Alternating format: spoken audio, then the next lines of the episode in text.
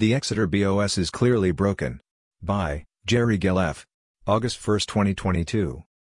If there was a doubt in anyone's mind before that the Exeter Board of Supervisors is broken, after the Monday night meeting, all doubt is gone. In a meeting when one shot after another was thrown at the board concerning a lack of transparency, backroom deals, and shady goings-on, it is very clear that the process or the board itself is completely broken. The accusations were thrown by Supervisor Dave Hughes. In his supervisor report, Hughes made allegations of a backroom deal concerning the DoubleTree-slash-Reading Hospitality Management Agreement that is in negotiations. He presented a slide to the audience that showed a side-by-side -side comparison of the Doubletree versus Brown Golf, who was the only company that responded to the RFP for the Reading Country Club management.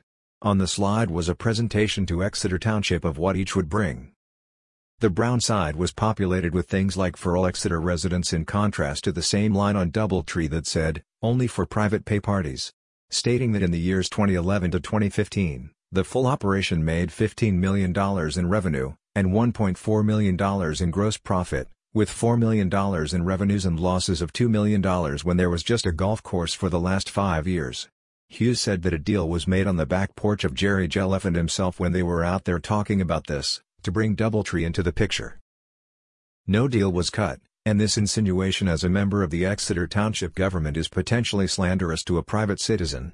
Mr. Schnee, during his remarks, he called on a member of the audience who had a question, and doubled down on his incredulity at the entire proceedings bringing RHM into the picture. As he replaced the handheld mic to the podium, at the end of his remarks, an audible wow was voiced by someone with a microphone in front of them. In other happenings, Interim Township Manager Betsy McBride reported that the new employee handbook would contain provisions cutting the amount of time off for new employees only, and lumping them into a paid time off PTO, category, instead of assigning sick days, vacations days, and personal days. Nothing would change for existing employees. Also in her report, she mentioned that an extension was made until February to the promenade rental by Mid Atlantic Interstate Transmission.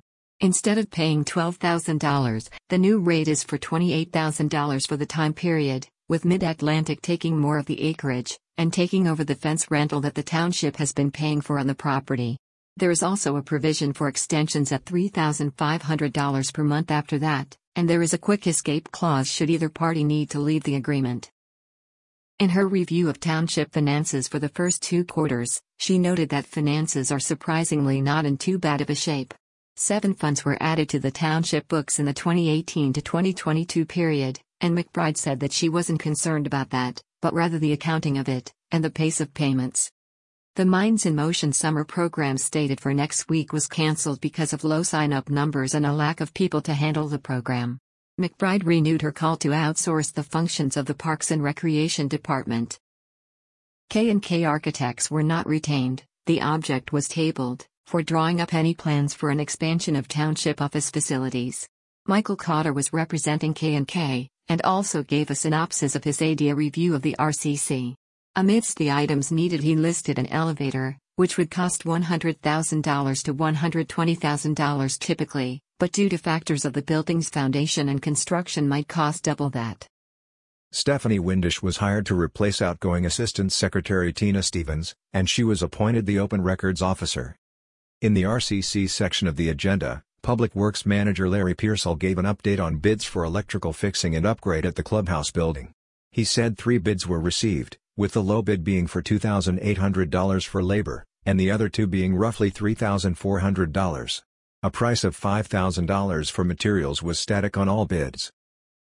Police Chief Matt Harley was given permission to begin the hiring process for new officers. He stated in a report that he has six officers who are eligible for a retirement, one of which is in the drop retirement protocol already.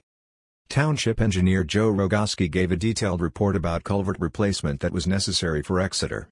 Rogoski said that inflation is affecting the pricing for the eight projects, now estimated to cost $3,785,000.